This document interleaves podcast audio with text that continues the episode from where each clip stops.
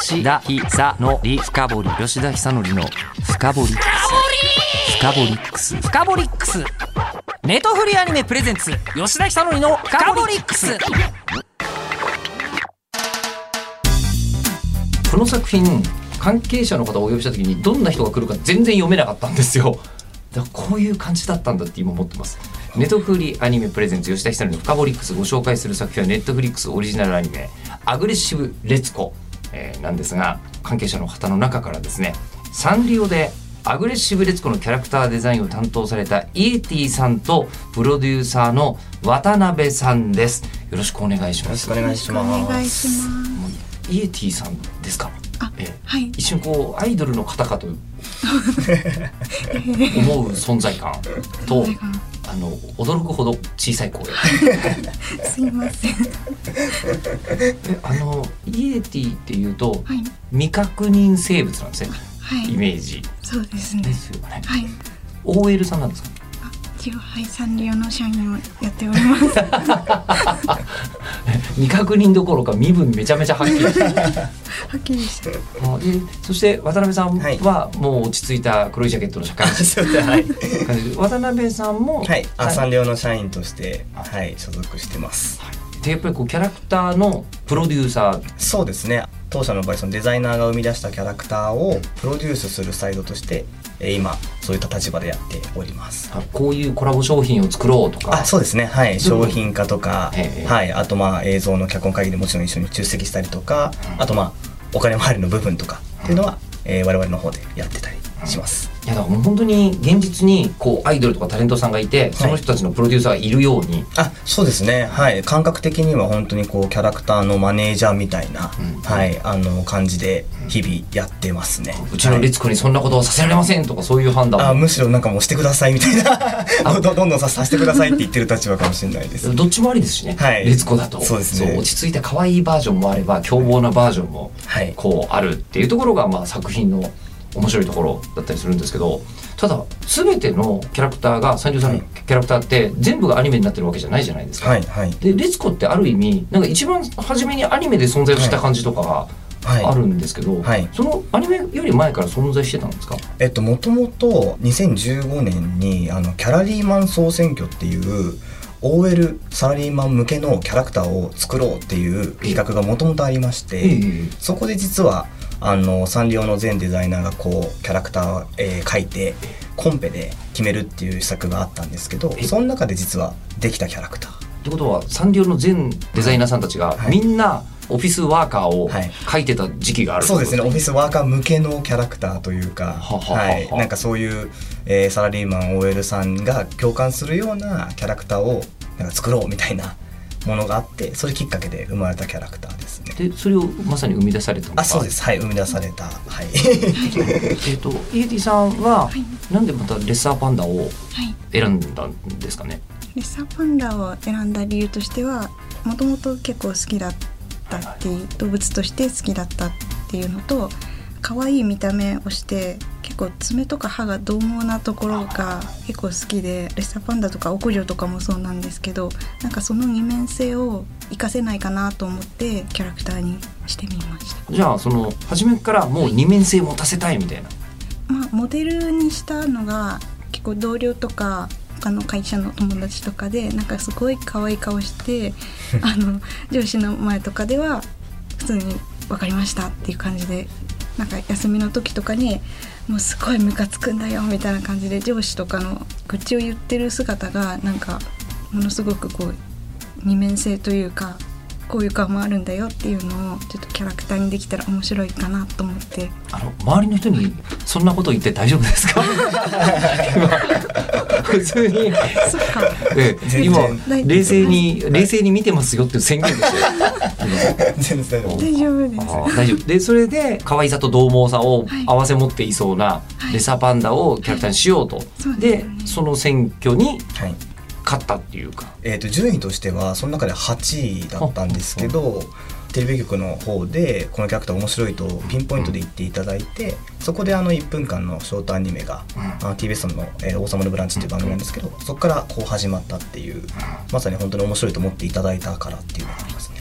でそのショートアニメの時に確かにそのこう、ね、いきなりこう可愛いレッサーパンダの OL がデスボイスで裏で歌ってるっていうのは確かにわって面白くてショートアニメ的に非常に心残ったんですけど、それをネットフリックスがシリーズアニメ化するってそうですね、はい、これやっぱりってお二人とも、いや我々が多分一番びっくりしたと思います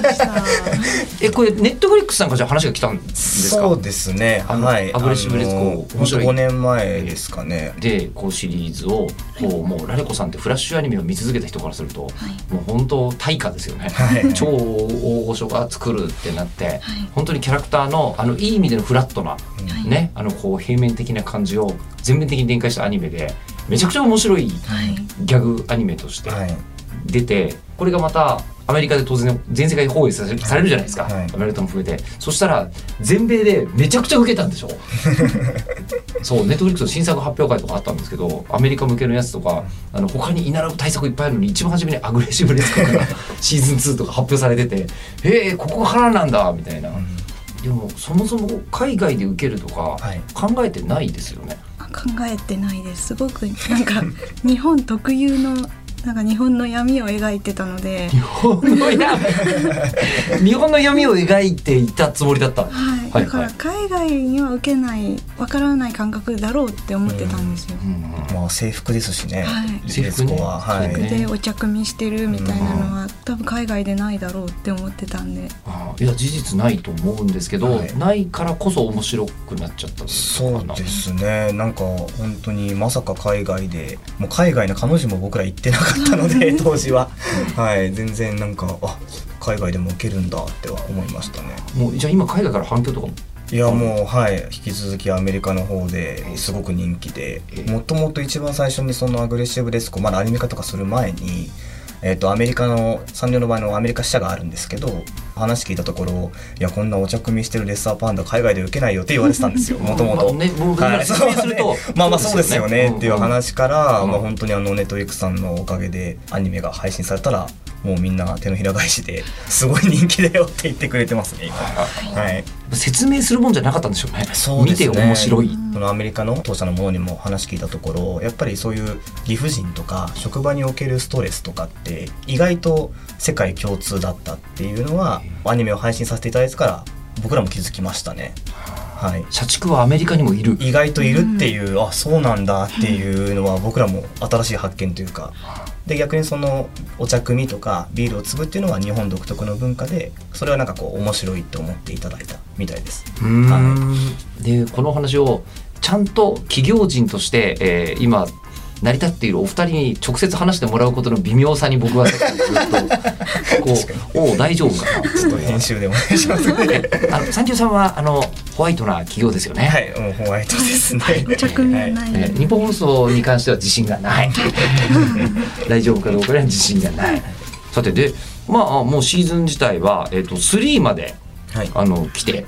いて、これはもともとのこうキャラクター設定がとってもこう無限にコメディが生み出される設定になっているからだと思うんですけど、設定とかってお二人はもうかなり関わっていらっしゃるんですか？はい、イエティの方でキャラクターデザインとキャラクターの設定とか考えてますし、監督脚本と一緒に作っているっていう感じですよね。はいはい、じゃあレツコの恋愛傾向とかは初めからあった設定なんですか？はい、でも結構アニメを作ってる間にこのレッツコの性格だったらこういう行動してもいいんじゃないかっていうのは話し合いながら変えてった部分も追加してった部分とかもあります。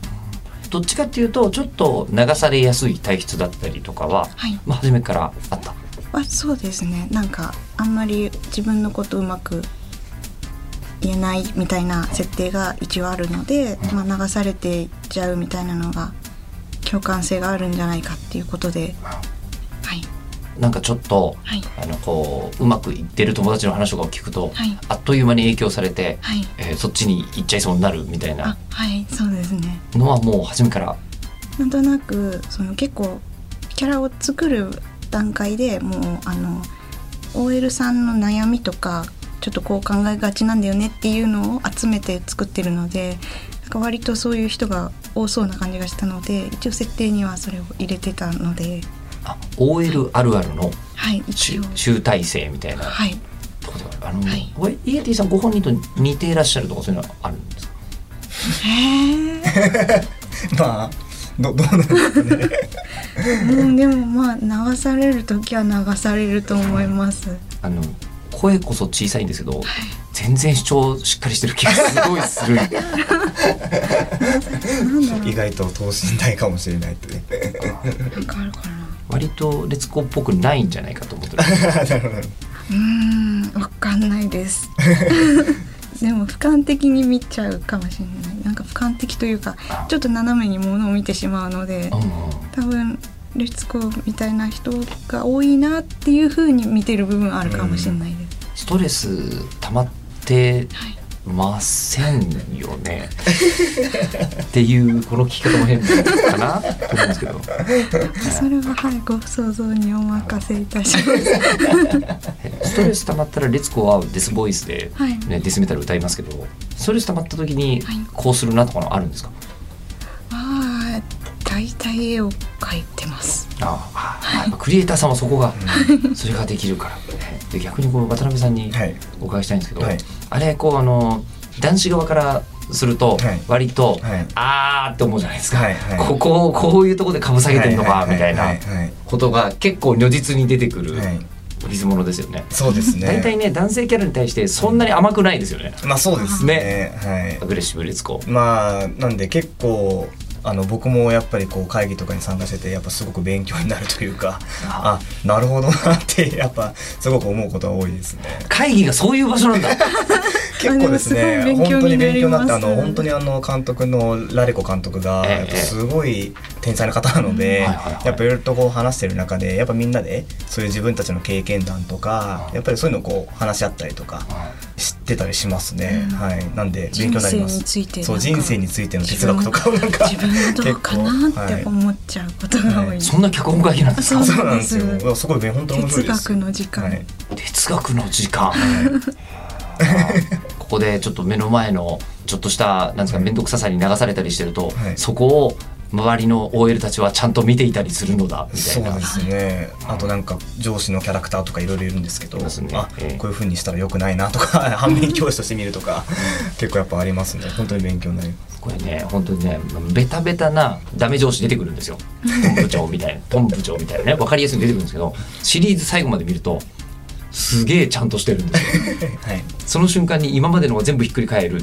ていう感じとかがキャラクターアニメなんだけど最後シリーズものとして見た時にちゃんと島耕作みたいな感動があるんですよ。ね、はい、だそこはやっぱりその綿密なシナリオ会議が本当それは監督が多分一番こだわってるポイントでやっぱり悪者にするキャラを出したくないっていうのがやっぱあるので、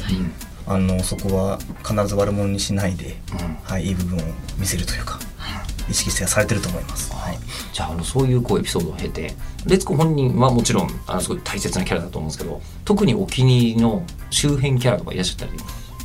ますか？私はフェネコが結構好きで、はいはい、ちょっともうなんか世の中を斜め見てるのはちょっと近いなって思います。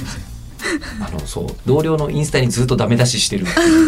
ダメ出しとかはまあしないですけどすごい。周りを自分は参加せずに見てるみたいなのは見てるなって思います。じゃあこう SNS 自体はチェックはして気づいてはいると、指摘はしてないけど、